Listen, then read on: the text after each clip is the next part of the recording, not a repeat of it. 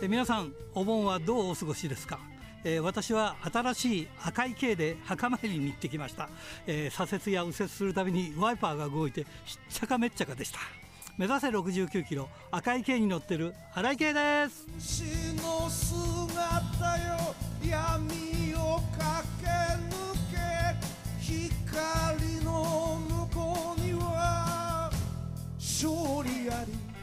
さて30周年大会まであと2ヶ月となってきましたが、えー、ドラゴンゲートのカードが決定しました、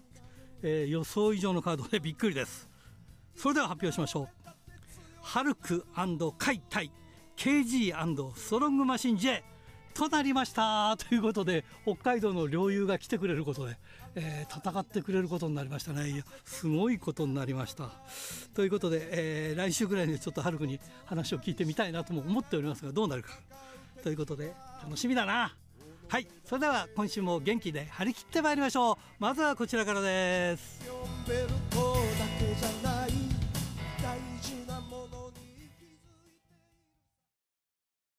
さあ今日のゲストはこの方です。八須健太郎選手です。こんばんは。はい。こんばんは。BPP 東京所属のプロレスラー八須健太郎です。今日はお願いします。はいよろしくお願いします。お願いします。えー、植木選手からの紹介なんですが、はい、あのそっくりだって売り二つだって言ってましたけど。そうですね、まあ、植木さんとの一番似てるのはあの胸毛ですかね。あ本当胸毛すごいね。はい。ひげもさでヘッドギアしてるでしょ？そうですね、はい。似てるよね。ちょっとあのあまりにそっくりに、まあ、そっくりでびっくりしてるんですけども、うん、胸毛兄弟として、胸毛兄弟なんだ。はい、やらせていただいてまして、あの、むあの、ひげのない顔も写真に写ってて、はい、そっちを見るとなんかちょっと植木選手ではないんだけど、あ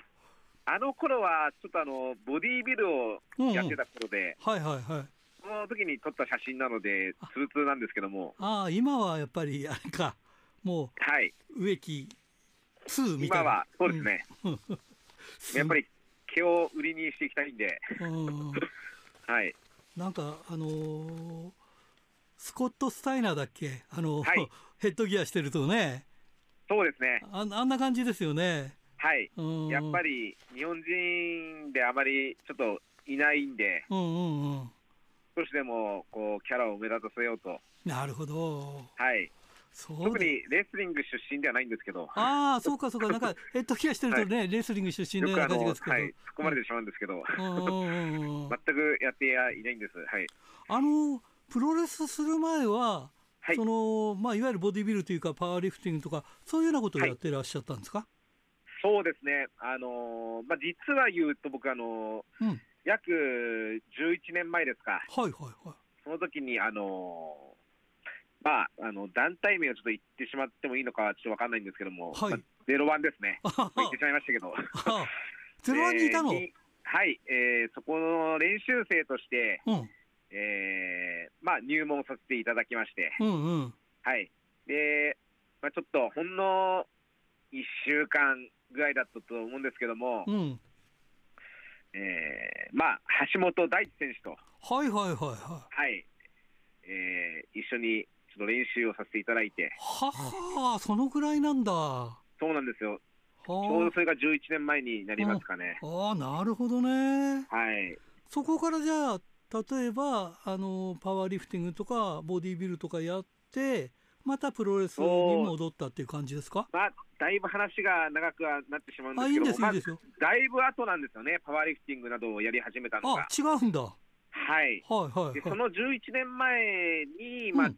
入って、うん、えー、ちょっとあまりのもう厳しさに、うん、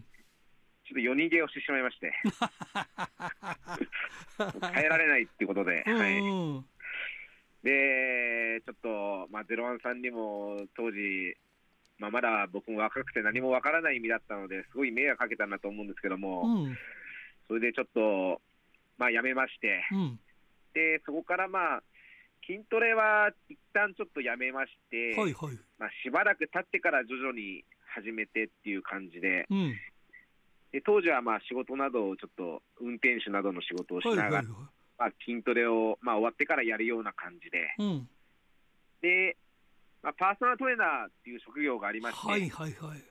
それをちょっと見つけて、うん。ちょっと挑戦したいなと思って、徐々に勉強を始めて、はい。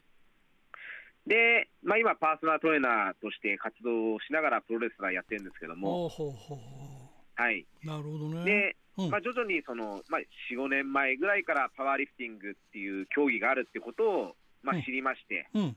でそこから徐々に始めてって、うん。で、2年前ぐらいに一応全日本2位になって、おお、すごいですね。はい。で、今は、そうですね、えーまあ、パワーリフティングもまだ続けてはいるんですけども、うん。つい1年、2年前ぐらいですか、まあ、うんもうちょい前かもしれないですが、そこでコロナになって、うん。で、えっ、と、まあ、コロナというかコロナ禍になってしまって、はい。今行ってるジムが休館になりまして、はい。で、まあ、とある、えージムに行ったら、うん。PPP の総帥の三富選手に会って、はいはいはいはい。で、ちょっとプロレスやってみないかってことで、お誘いを受けて、うん。で、ちょっと10年前のあの、思い出がある中なんですけども、また、夜逃げしちゃうかなみたいな、ちょっと、えー嫌なイメージはあったんですけども、まあ、ちょっとせっかくの機会だからやってみますってことで、うん。はい、あの、まあ、はいあのはいはい。無事に、まあ、デビューできてっていう感じで、はい、そういうのってね、再再デビューでしょ、そうですね。とゼロワンにお断り入れたりするわけ？ゼロワンの時にうん。デビューしてないんですよ。あ、してないんだ。はい。あ、そっか。もう1週間で、うんうん。あの、甘いの決めてたにってことで、はい。っていうことは知らない人、知らない人も多いってことだ。そうですね。ただ、えっと、まあ、デビュー戦の時に、うん蔡良治選手と、うん。蔡良治選手とやらせていただいて、あそうか、蔡選手もゼロワン出身だもんね。でうんえーまあ、そういう意味合いも込めてのデビュー戦だったんですけども、うんうんうんうん。でも、あのやっぱりその当時の僕の、実際、蔡さんには会ってないんですけども、うん。あちょっと、あのあその件のこと知ってるよみたいな、はい、な はいるほど。まあいろいろと、はい、今。もゼロ番の方たちとお会いすることがあるので、うん。はいまあ、ちょっと、その次は、まあ、皆さんやっと知ってますね。あ頭下げてすいませんでしたっていう感じですか？そうですね、やっぱり。ああ、なるほどね。はい。そうかそうか。でもその蔡選手とは9月14日に戦うんの。はい。これ大文字選手と？そうなんです。うーん大岡選手と組んで、そうなんですね。大岡選手と組んで、うん、あの、やらせていただくんですけども、本当に。すごいね。まあ、正直、一番ちょっと怖いのが蔡さんなんですよね。ああ、そりゃそうだよね。もうデビュー戦の時ちょっと、防護にされまして、うん、もう本当に苦しい思いをしたんで、うん、うん、まあでも今回は、まあ、僕の成長した姿をちょっとすべてぶつけられるように、まあ、大川さんもいるんで、頑張りたいと、負けないように頑張りたいと思います。これデビューしてどのぐらい経つんですか？1年半ぐらいですかね。いや、1年半じゃさ、はい。蔡良治って選手、そうね壁は高いよ。ね高いですかうん。いやいや、もちろん越えられない壁じゃないけども、はい。うん、だからまあ、仮に砕けたとしても、まあ、それは全然というね、感じで。そうですけどね。いや、だからすごいよ、1年半でも、こう、対等にやれるというのがね。ちょっと頑張っていきたいと思いますけうど、ん。なんかね、はい。大文字選手も今、大文字選手が、あの、あれか、あの、地球の果てじゃ、あの、はい果てプロレス、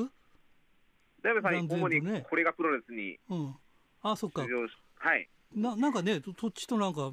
うん、別れちゃったのかなんかよ、僕もよくわかんないんだけど、はい。ね、うん、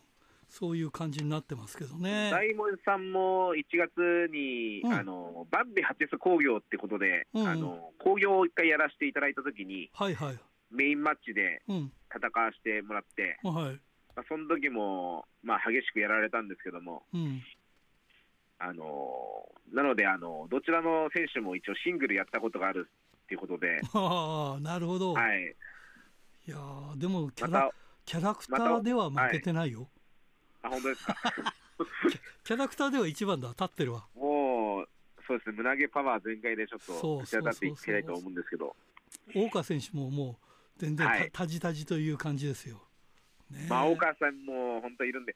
大川さんの、僕もスピアをちょっと使うので、ああ、本当？はい、で、あのー、まあ、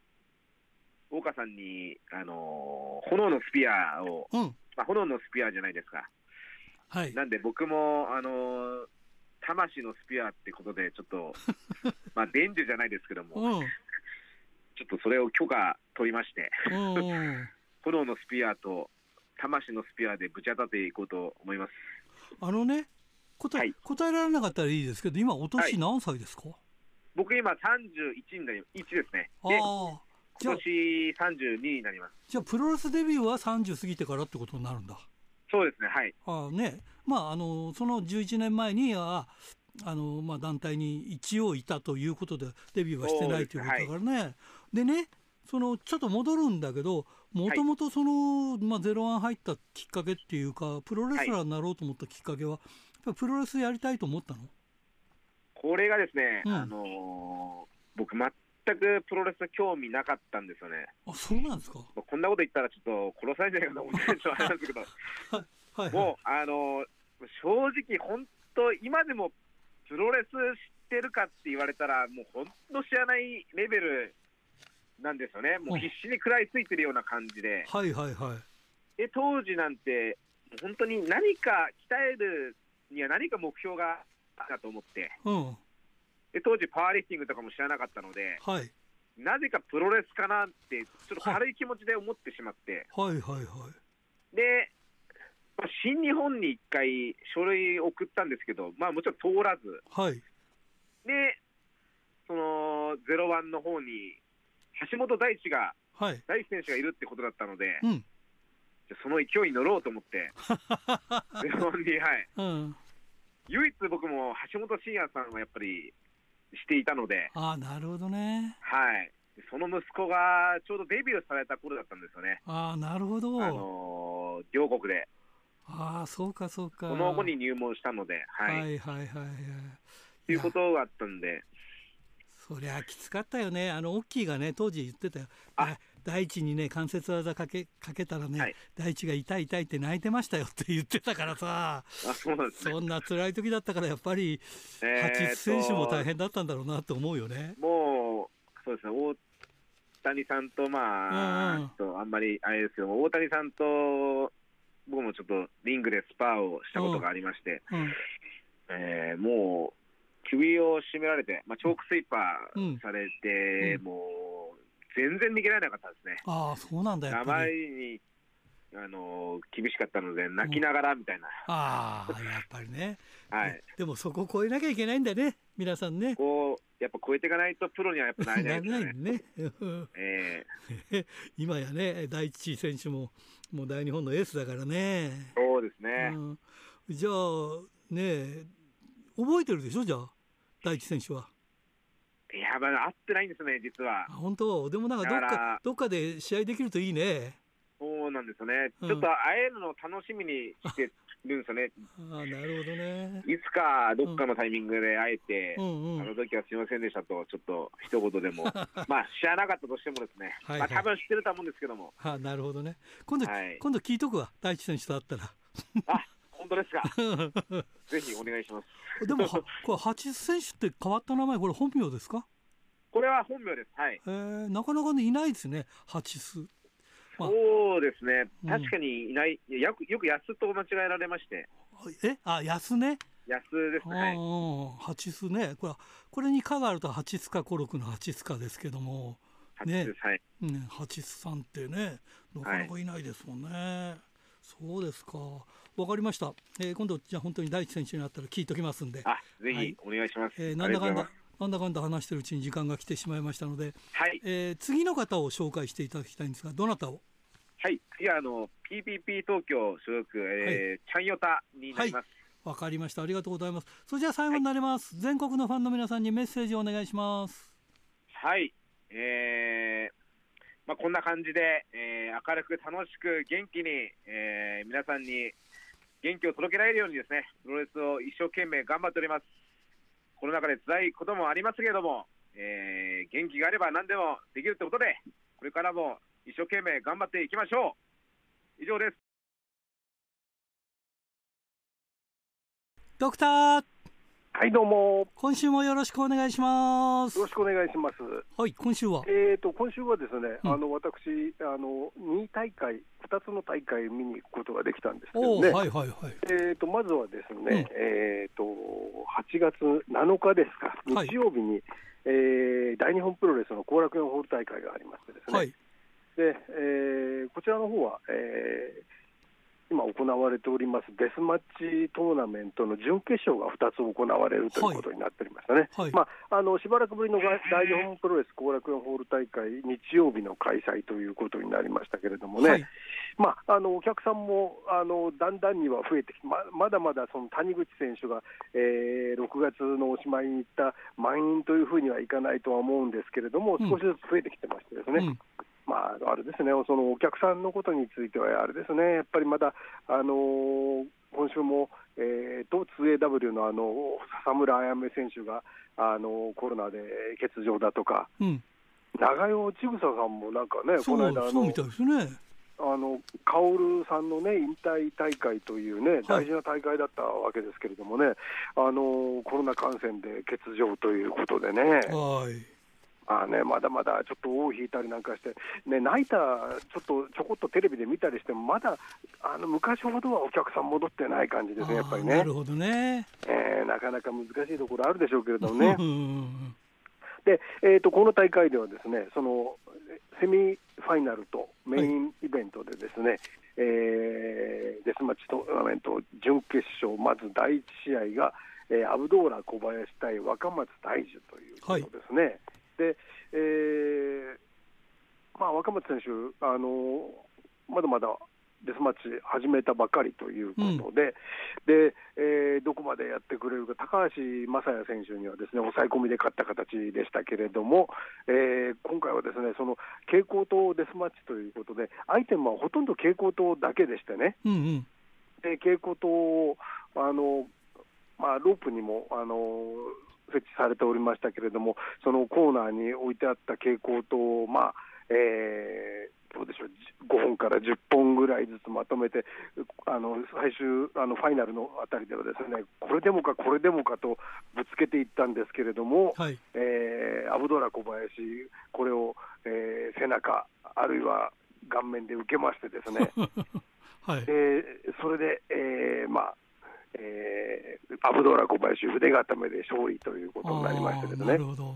はいまあ、だけどね、あのいろんな、ね、その考え方あると思うんですよね、そのえー、やっぱりそのせっかくトーナメントをするんだから、若い力が、えー、出てきた方がいいんじゃないかとかですね。うんいろんな考え方、まあ、あのそうならないとあの景色が変わらないとかですね、そういった言い方もあるかとは思うんですけどもね、はい、だけど今回のその、えー、あそこまで相手のあの蛍光灯攻撃も全部受けて、それでも勝つというアブドラ小林の今回の、えー、試合内容を見ましたら、ですねちょっと文句のつけようがないなというところがありましたね。そうですよね、えーまあ、これはあのえーと、今週の週刊プロレスですとかね、あるいは、うん、えーと、サムライ TV でも中継があの今大会あるそうですのでですね、うん、そういうところでご覧いただきたいと思いますけれどね。はい、そしてメインではですね、えー、上谷秀吉対塚本匠という、うん、ちょっとこうつけつけがたいね、えー、問い合わせでしたけど、今回、有刺鉄線ジャングルデスマッチということで。うん有刺鉄線ジャングルデスマッチといっても何のことだかよくわからないかもしれませんけど、これまたちょっと言葉で説明しにくいんですけれどもね、はい、あのロープの2面に、そのロープにこう、えー、3本のロープに、えー、有刺鉄線を巻きつけるという、いわゆるカリビアン方式といいますかね。はいはいあのカリビアン方式といっても、さらに分からなくなる方もいらっしゃると思いますんです 一応ご説明をしておきますと、あのかつて旧ウィングだとかで行われた、そのえー、プエルトリコだとかで行われている方式だという話なんですけれどもね、うん、そのあの一時期、大日本プロレスのそのデスマッチの初期には、そのロープ一本一本にこう粒子鉄線を巻くですとかね、はい、それから、えー、こうコーナーからコーナーまで、えー、完全にこうバッテンにしたりですとかね、はい、あのいろんな方式があったと思うんですけども、今回はその3本のロープにぐるぐるぐるぐるとこう有刺鉄線を巻いてあるという方式ですね、はい。はい、でそれと合わせまして、ですねあの木材で作ったですねこう橋桁状のものをですね、うん、えー、ロープからロープへあの渡しまして、ですねそこに有刺鉄線のこう、まあ、昔、有刺鉄線えーと、スパイダーネットっていうのがね、はい、あの山川隆二選手と、えー、松永選手の試合であったかと思うんですけれども、それみたいにですね、あのまあ、幅は、えー、1.5メーターから2メーターぐらいでしょうかね、はい、のその橋状のものがですね渡してあるという形なんですね。はいまああのえー、週刊奈良さんの文章、あの週刊プロレス奈良さんの、えー、シュープロモバイルの文章では、えー、有刺鉄線鉄橋と書いてありましたけどね、なるほどね。あの鉄橋と言いながら木材でできてるんじゃないかと思いましたけどね、まあそれ作るのにもです、これ、あの設置するのにこう2つに分けて出てきましてね。うんえーと、東西からこう出てきて、それをあの職人、菊田選手がですねあの真ん中で あの電動ドライバーで固定するという、ですねなかなか難しい仕事だったと思うんですけどね、うん、あの組み上がった時には、お客さんから思わず拍手が湧きましたけど、まあそういうね、あのしばらくぶりにあのそういうものも見たいなと私、思っておりました、あのなんて言うんでしょう、昔はその、えーまあ、こういうふうに木材だとかで作ったのに、油性線が組み合わせてあるあの大きなその仕掛けというか装置ですよね、うん、そういうものがあのしばしば大日本のデスマッチでは使われてきたんですけども、うん、近頃、まあ、あんまりそういうのがなかったんですよね。うん、でそういうものもあのちょっと見たいなというふうに思ってたわけですけども、まあ、それがですねあの今回、実現しましたので、ですね、うん、あの非常にあのこれ悪くないんじゃないという感じだったんですけども、あいかんせんですね、問題はそういう真ん中にそういう橋をかけてしまいましたので、ですね、はい、両方のコーナーから最初、どうやって戦うんだろうっていうね、うん、なかなか扱いにくいところはあったと思うんですね。はいはいはい。でまあ、そこに落としたりですとかね、それから、えーまあ、それを、えー、一度、まあえー、なんて言うんでしょう、コーナーに押してですねその、えー、まあ、移動するわけでロープにこうかかってるあのセカンドロープにかかってる部分が移動しましたのでですね。それで追い詰めるですとか、ね、いろんな使い方があったんですけども、はい、最後はですね、えー、その、えーいろいろな使い方をして、えーと、壊れたその、えー、有刺鉄線鉄橋の上にバックドロップを決めた、えー、上谷秀吉選手が、えー、片指固めで勝利と。いうことになりまして、決勝,、えー、決勝戦は、えー、アブドーラ小林対上谷秀吉というカードですね、えー、8月の28ですか、名古屋国際会議場で行われるということになりましたけどね。そしたらあれじゃない、もし、ね、デスマッチ取れば、えー、デスマッチの王者にもなるし、それからね、えー、ヘビー級の王者にもなってるし、はい、初めて両王座の制覇ということになるんじゃないかと。はい、うんまあ、確かに、ね、そのアブドラ小林選手、今回の試合みたいにもうあの特にもう受けに回った時のその説得力はすごいと思うんですけれどもね、うん、まあ、やはりね、あの少しあの新しい選手が確かに出てきてほしいなというところはありますので、ですね、うん、ここは、えー、上谷選手に頑張ってほしいなというふうな、ちょっと気持ちもしないでもないというところがありますよね。うん、あそで、ね、えっと、その8月28日のその、えー、決勝はですね、えーまあ、上谷選手その、今回の後楽園ホール大会のメインの後マイクを握っているには、今、僕が勝ちましたので、僕が、私が、えー、大日本のジャングル王ですと。ジャングル王。ジャングル王。ジャングルですので、ジャングル大帝とかじゃないんだね。ジャングル大帝じゃなかったですね。手塚治虫先生ではなかったです。ジャングル王ですので、えー、次の決勝戦でも、蛍光とジャングルデスマッチを行いたいと思いますということですね、まあ、蛍光とジャングルというものはどういうものなのかっていうのは、今度、またそれが始まってみないとちょっとわからないところはあると思いますけれども、ちょっと期待するところ大きいですね。なるほどね。はい。はい。そしてですね、えー、今回8月の11日木曜日がですね、うん、うんと祭日だったわけですよね。はい。それで、えー、この日、先週お話ししましたように、えー、佐渡島で新潟プロレスがあり、はいはいはい。そう言いますの私、あの当日朝9時まで仕事でしたので、ね、あら、それはいけないわね。佐渡へは行けないということで、うん、それでどっか行けるところで試合がないかなということで、まあ、大日本の横浜大会とですね、はい、もう一つあの引っかかりましたのがですね、えー、後楽園ホールで行われるピュア J のお懐かしいの5周年記念、えー、5周年記念大会、しばらくぶりです、あの、ね、なんせ今ですね、あの仕事で、えー、日曜祭日がなかなかプロレス見に行けないことが多いもんですからね、うんうんあの関東近県でのあの女子の大会は皆さんご存知のように、基本もう日曜の昼ですとかね、はい、えー、行われていることが多いわけですよね。はい、そのためにあのピュア J も1年半ぐらいかな、見てないんですけれども、うんうん、今回ですね、あじゃあこれ、久しぶりに見に行こうと、で、まあ、あのメインのカードがですね、うん、え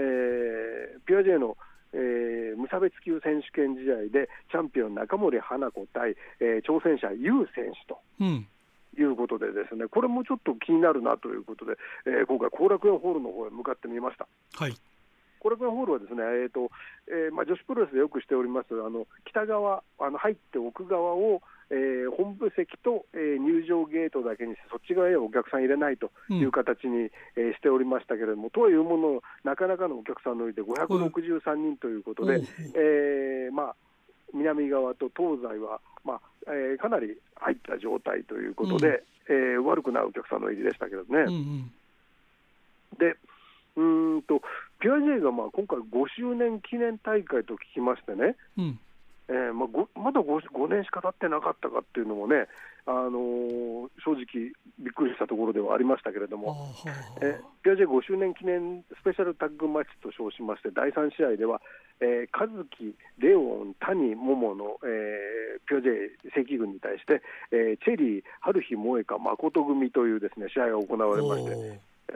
ーあのレオンさんが、えー、チェリーさんから、えー、ピンフォールという形でしたけれども、うん、その後の、えー、第3試合ですから、4、5、6、セミ前、セミ、メインはですね、すべてタイトルマッチでして、えー、セミ前では POP 選手権試合、まあ、あの若手の、ね、4年未満でしたかね、はい、のえー、選手だけが挑戦できるというベルトですけれども、うん、えー、チャンピオンはディアナの梅咲遥選手、で、はい、そこへ、えー、ピュア J のクレア選手が、えー、挑戦した試合でしたけれども、えー、タイガースプレックスホールドで、えー、クレア選手が、えー、ベルトを奪取ということになりましてですね、うん、まあ、ベルト移動と。そして、えー、セミファイナルでは、デイリースポーツ認定女子タッグ選手権、えー、チャンピオン、米山香織、関口翔対、えー、挑戦者、ライディン・鋼咲選手というね、うんうん、えー、試合でしたけれども、あのーもう4年ぐらい前になりますかね、あのそれこそあの春日萌香選手、誠選手があのピュア J に参戦したときに、そのえー、当時、えー、ベルトを持ってタッグのベルトを持っていたライデン・ハガナ選手、和樹選手に対らに対して、えー、あなた方もっと頑張らなきゃだめだろうということをね、言った、記憶があるんですけれども、今回はですねそのライディン・鋼選手がですね一点覚醒したような印象がありまして、ですね、まあ、100キロ超える巨体ですけれどもね、はい、あのえー、最後、フィニッシュはですね、えー、連携プレーから、えー、コーナー、ニュートラルコーナーからの、えー、ムーンサルトプレスと、これでズバリと決まりまして、ですね綺麗なフォームで決まりまして、えー、ライディン、鋼、先組がベルトをダッシュということになりましてですね、うん、えー、まあ、これもベルト移動と。うん、いうことになりました、まあ、あのライディン・鋼選手の試合を、まあ、僕、全部見てるわけじゃないですけども、今まで見た中ではなかなかいい試合だったよと、ベストと言っていいような試合だった気がします。はあ、そうですかえー、そしてメイン、期待のですね、うん、えー、中森華子選手対挑戦者、ユウ選手ですけど、これも、あのまあ、ユウ選手っていう選手も、ちょっと後から調べてみたら、156センチ、95キロということで、うん。はい、で今、所属はそのイギリスのプロレスリング、イブっていうところの所属になってるんだそうですね。あそうなんですかもともとはあの一番最初の出身は東京女子プロレスだったわけですけど、フリーになって、うん、その後そのプロレスリングイブ所属ということで、うん、でまあ、今は、えーまあ、フリーのような形で国内ではですね、あの仙台女子プロレスですとかね、うん、えー、仙台ガールズとか、そういうところに参加してるわけですけども、まあ、あの何せ体が大きいですからね、といってもあれだけ動くという試合で、で今回もですねその高角度パワーボムブといいますか、ラストライトといいますかね。はいえー、あの文句なしあの、会場からため息が漏れるようなラストライドでスリーカウントを取りまして、これもユウ選手がベルトを奪取と。うん。いうことになりましたですね、まあ、ちなみにですねこれもあのインターネット百科事典で言いましたけど、優っていう字はですねあの優秀の優に、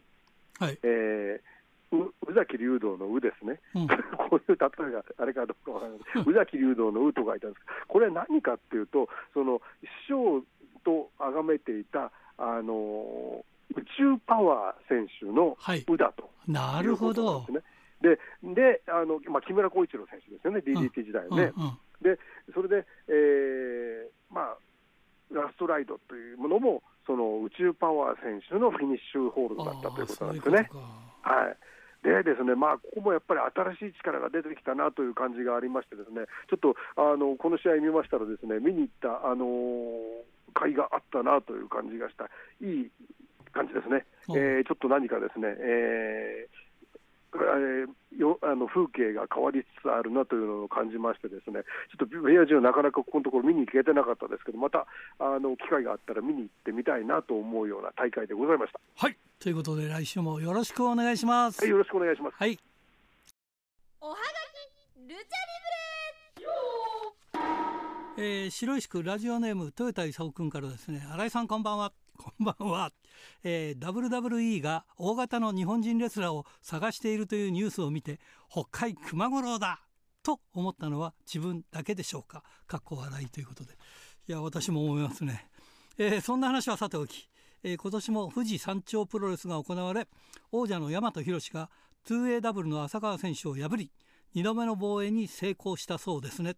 なぜかハッシュタグ富士山山頂あ富士山頂プロレスがツイッターのトレンドに上がるなど一部のプロレスファンの間では話題になっていたようです、えー、5合目から登山を行い山頂まで行き試合を開始するのですが、えー、自分は小樽の天狗山を登るのも悪戦苦闘するのだから、えー、毎年行う選手や関係者はすごいなと思います、え来年は三州椿地さんが挑戦するみたいですがどうなるか楽しみです。ということでねえ山登り大変だよ。空気薄くなるからね。そこでプロレスやるんだ。ってことは何？これお客さんも一緒にこうついて歩くのかね？見て歩くんですかね？ちょっと調べてみてみましょう。はいありがとうございます、えー、清田区の金崎正史君からですね。先週の、えー、JTO の青井選手のインタビューにはびっくりしました。えー、今週のハガキに9月3日の恵庭大会のことを書こうと思っていたからです。かっこ笑い。えー、ほとんど話をされてしまいましたが、えー、付け足しとして全日本プロレスの王道トーナメントに綾部綾部蓮という身長2メートルの選手が初参戦しています。まあ、これはあの JTO の選手ですね。えー、前にこれあのインタビューしたと思いますね。1回戦はジェイク・リー選手です。えー、全日では石川選手とタッグを組んだりしているみたいです。です。なので綾部選手を見に行くのを楽しみにしてますということでねいやいいですね。なんかこうそういう目標があるというのは目的があるというのは、えー、千歳市ラジオネーム大和武さんからですね。新井さんこんばんは。こんばんは、えー、9月18日に18日東京日本武道館で開催される全日本プロレス50周年記念大会アンバサダーにお笑い芸人のビビる大木さんが、えー、就任することが発表されました。かねてからジャンボ鶴田ファンとして有名で全日本の歴史で造形が深いためのオファーだったそうで大木さんも光栄ですのでぜひやらせていただきたいと快諾したそうです、えー、8月9日に都内で会見が行われ大木さんと極悪軍軍団ブードゥーマダーズのメンバーで三冠王者の諏訪間選手も出席予定で2人の間で何が起こるかが注目が集まっています。もし大木さんがジャンボ鶴田さんの真似で登場するなら、え、そんなことするのかね、えー、ラッシャー木村さんにそっくりな歌手の竹原ピストルさんが登場してマイクパフォーマンスをすれば盛り上がると思いますよということで。そうなんだ。はい、えー、それからこれは富山県ラジオネーム高木克彦ちゃんからですね、えー、新日本スターダム合同工業のチケット料金設定は新日本のドームのチケット設定料金より強気では？クエスチョン。まあチケット料金にしても売り切れになるんでしょうね。という半分諦めというかなんというかね、えー、それで、えー、今週の「週刊プロレス」で棚橋宏が、えー、ドラゴンゲートで首固めを再評価するで語ってますが、えー、個人的には正直団体のトップ。団体の顔が首固めや、えー、グランドコブラで丸め込みでリーグ戦を勝つとはちょっとな例えばドラゴンゲートの堀口元気みたいに普段からさささ逆さ抑え込みを決め技にしているならまだ説得力があるんだけどなということでね。まあ神の技と呼ばれてますけどね堀口元気選手はね。まあそうですか。まあでもいろいろあるからな。でも今日あれだな。口が全然回ってないな。いかんいかん。はい。小樽市ラジオネームタルッコスネークメガネ君からですね。8日のマーベラス後楽園大会ではメインで怪我のために延期になっていた薫の引退試合がありえー、マーベラスメンバーと対戦しいろは匠に得意のランニングスル3を決められて現役を終えました、えー、最後の10カウントは残念ながらコロナ陽性で参戦がかなわなかった長代千草や、えー、門倉凛、えー、宝山愛などが立ち会ってからと半分の5カウントで終わらせておくという形を取りました。これは出なかったんだねこの3人はね。はい、えー、怪我の多かったレスラー人生でしたが美しいヒールとルチャ選手としてファンを魅了して僕は好きな選手でした、えー、これからは高齢の両親の介護生活が中心になっていくとのことで大変かと思いますが頑張ってほしいなと願っていたいですね。ということでね。そうですか。いや結構ねあの親の介護するために引退する選手多いんですよね。とかあの例えば親の介護するからあの東京では試合するけど地方出れないとかね。いやもうこれやっぱり社会問題ですね。はいということでおはがきルチャリブレでした。今日のゲストは奈良記者です。こんばんは。こんばんは。よろしくお願いいたします。はい。ということで、えー、はい、いつも恒例の、えー、上半期を振り返ってもらいたいと思います。はい、それからですね、あと、あの先週もいっぱいこうお便りが来たんですが、えー、IWGP 女子ということで、なんかとんでもない話になってきたなっていう感じですが、その辺の話も含めてちょっとお願いしたいと思います。はい、まずはその、はい、じゃあ IW 女子の話をちょっといきましょうか。はい。まああのひっくるめて IW 女子と言ってますが、まあ、女子というより IWGP の女子の、えー、そうですね、ね、チャンピオンというか、ベルトができるという話ですが。そうですね、あのまあ、新日本とのそのスターダムの合同興行において、うん、まあ、その王座決定戦をやるという発表がありまして、うん、あのまあ、そもそもスターダムにはスターダムにチャンピオンっていうか、まあ、あの赤いベルトであったりとか、はい、まあ、ちゃんとベルトもある中で、うん、えー、IWGP の名がついた女子王座が、まあ、誕生するというような話だったんですけど、うん、まあそうですね、なんかやっぱりスターダムファンはスターダムファンで、ちょっと、ん？みたいなところもあるでしょうし、そうだよね、えー。うん、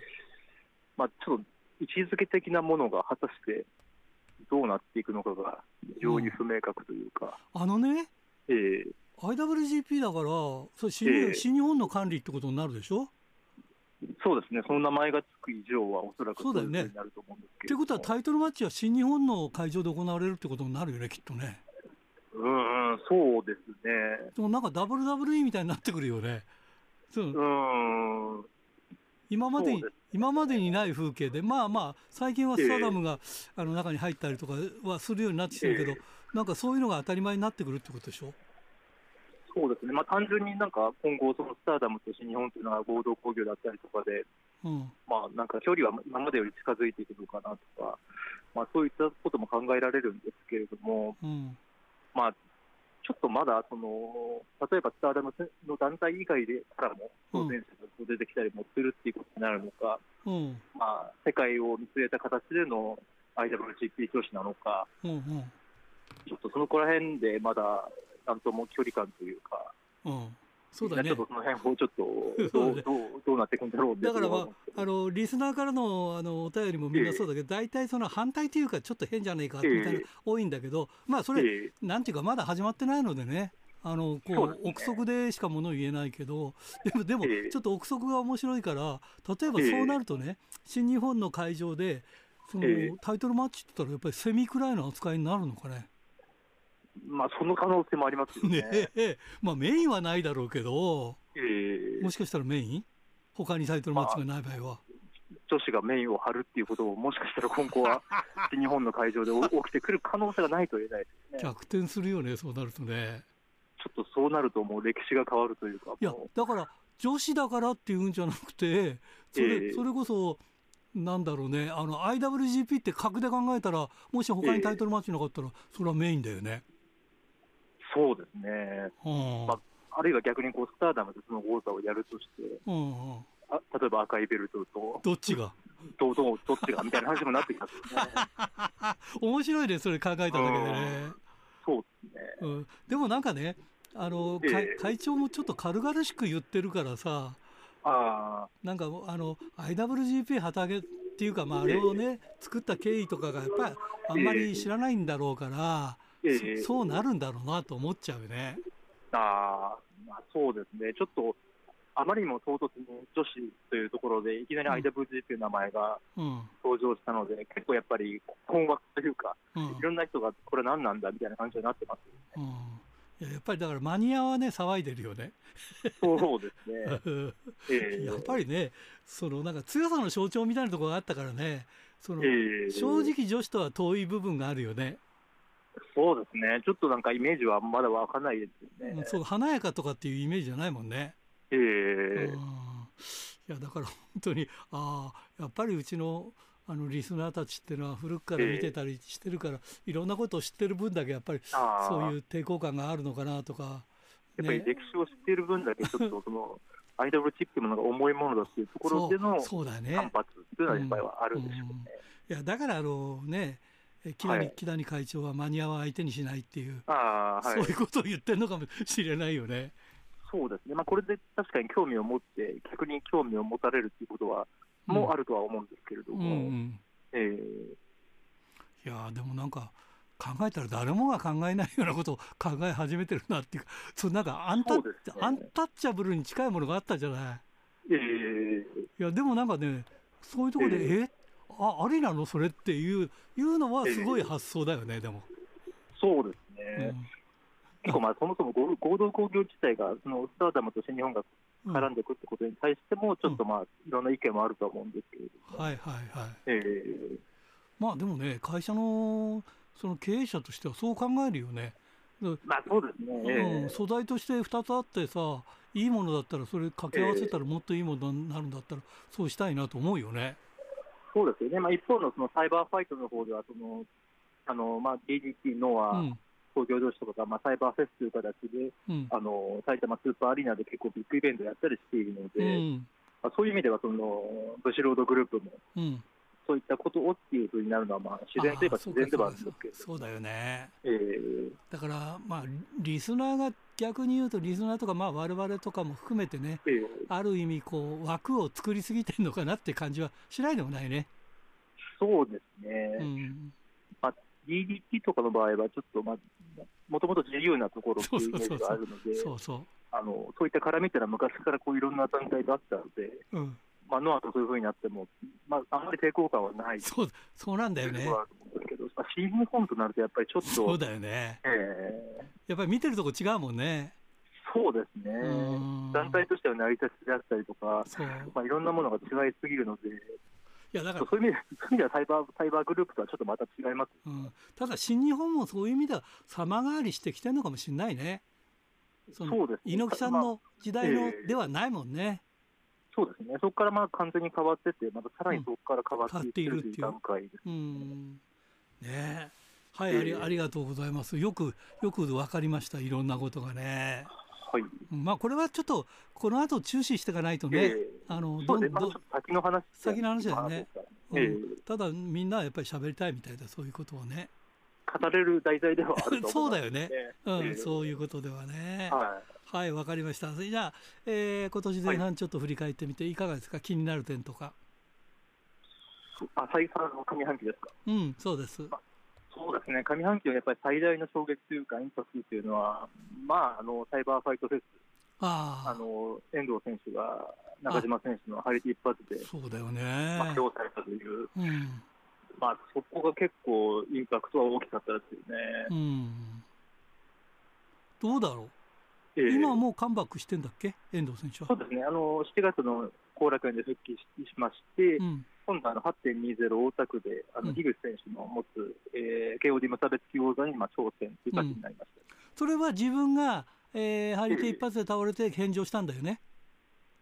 そうですね、まあ、その後に直後に、キングオブ AGT というトーナメントがあったんですけれども、はい、まあ、それを出場になったという段階でまあ返上をしてますね。ね。それでそこでベルトを取ったのがまあ樋口選手と。で、それに挑戦してっていう形になりますね。すねえー、張り手出すんだろうか、樋口選手は。そうですね、まあ、復帰戦ではあの原島選手はさっさとあの遠藤選手に一発張り手をぶち込んで という場面があったんですけれども、えー、それがないとやっぱりだめだよね。まあ、そうですね、それを乗り越えた上でっていうのは、ね、テーマといえばテーマですからね。そうなんだよね。えー、うん、やっぱり一つ衝撃だったよね。その賛否まで出てきたからね。え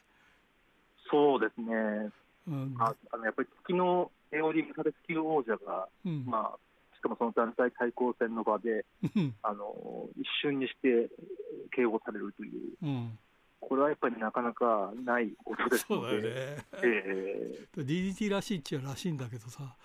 まあ、数々のいろんなことが起きてきた団体ですからね、うん、グーパンチならわかるよね、賛否両論もね。そうですね、まあ、パンチならまだあれなんですけどね。張り手はなんか、ある程度認められてるわけでしょ。張り手でまあこういった形でなるっていうのは、あんまり聞かないですね。ね。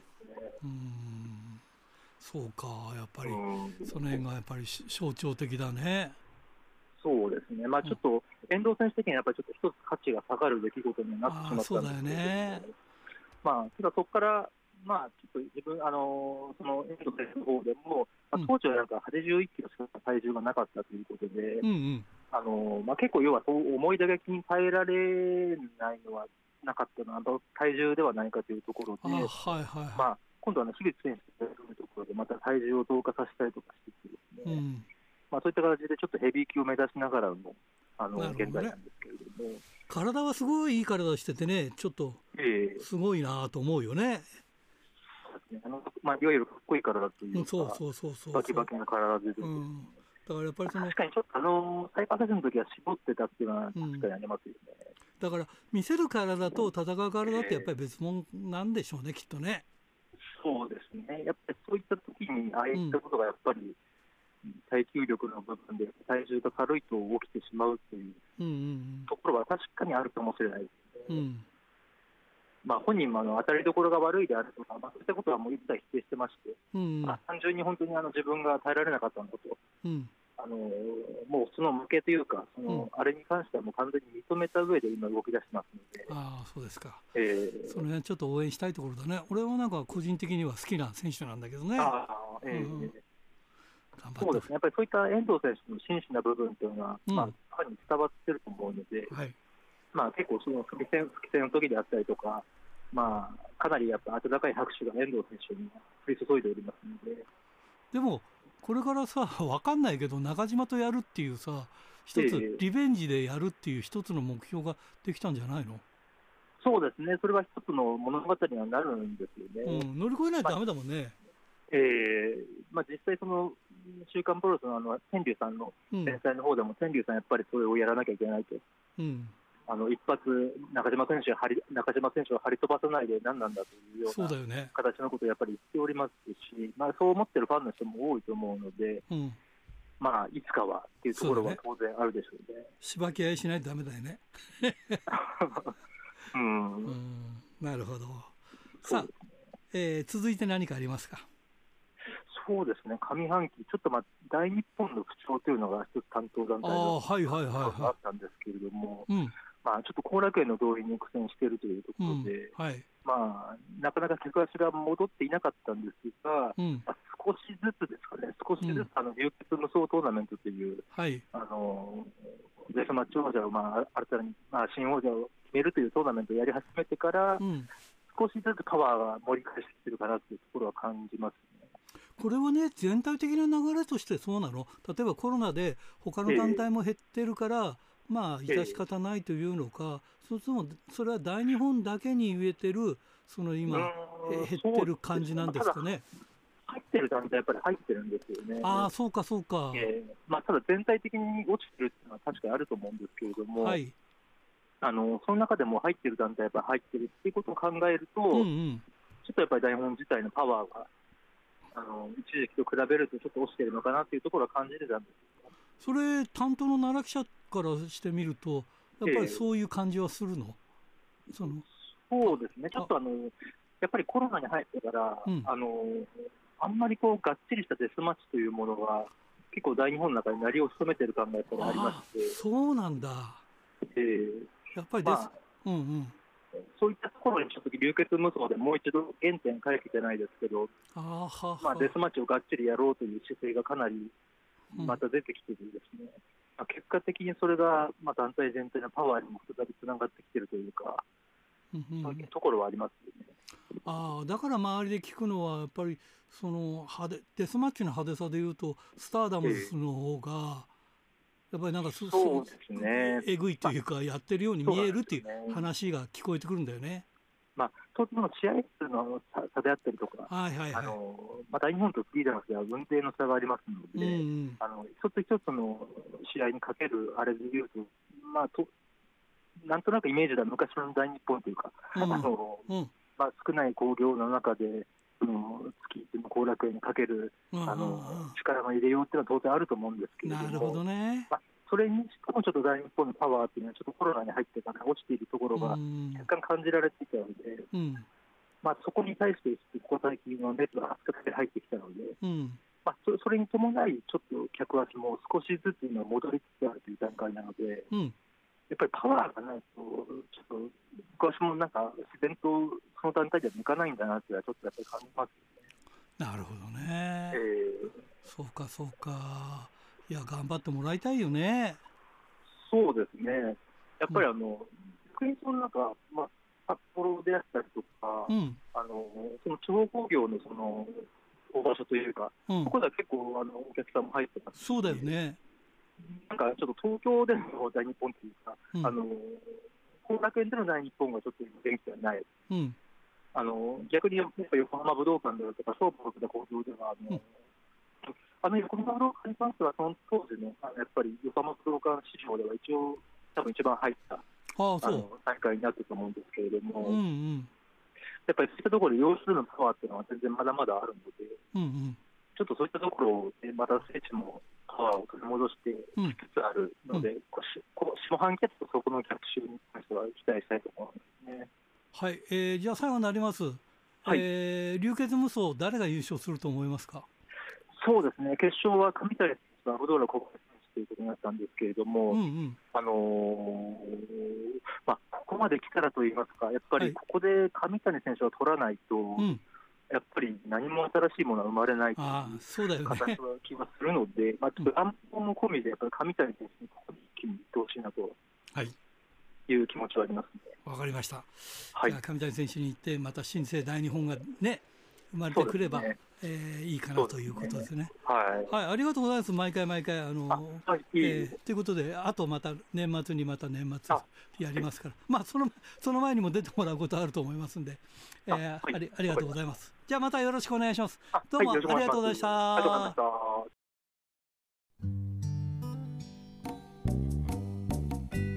た。さて先週のプレゼントの当選者を発表しましょう先週のプレゼントは被災の匠のしめ鯖を1名様にということでした、えー、当選したのは函館市ラジオネームチャップマン2号さんに当たりました。おめでとうございます。さて今週のプレゼントはモンドセレクション金賞を受賞した被災の匠のしめ鯖を1名様にプレゼントします。どしどしご応募ください。メールアドレスは rpro.hbc.co.jp ファックスは011-232-1287宛先は郵便番号060-8501どちらも HBC ラジオラジプロと書いてください。来週木曜日必着です。インターネットで聞く方は HBC をクリックしてください。ということでねお墓参りに白を行ってきましたが行き帰り、えー、ネズミ捕りが3箇所ありましたね。ということでね皆さんね、えー、くれぐれも安全運転を心がけて安全運転してれば大丈夫ですからね、えー、まあお盆中気をつけて皆さん行動してください。ということでいつものようにお相手は、えー、ひらがなで赤い系に乗っている荒井圭でした。それではまた来週までさようなら。雨も風も太陽も一人ぼっちの君をあの日眺めた月だってやっぱり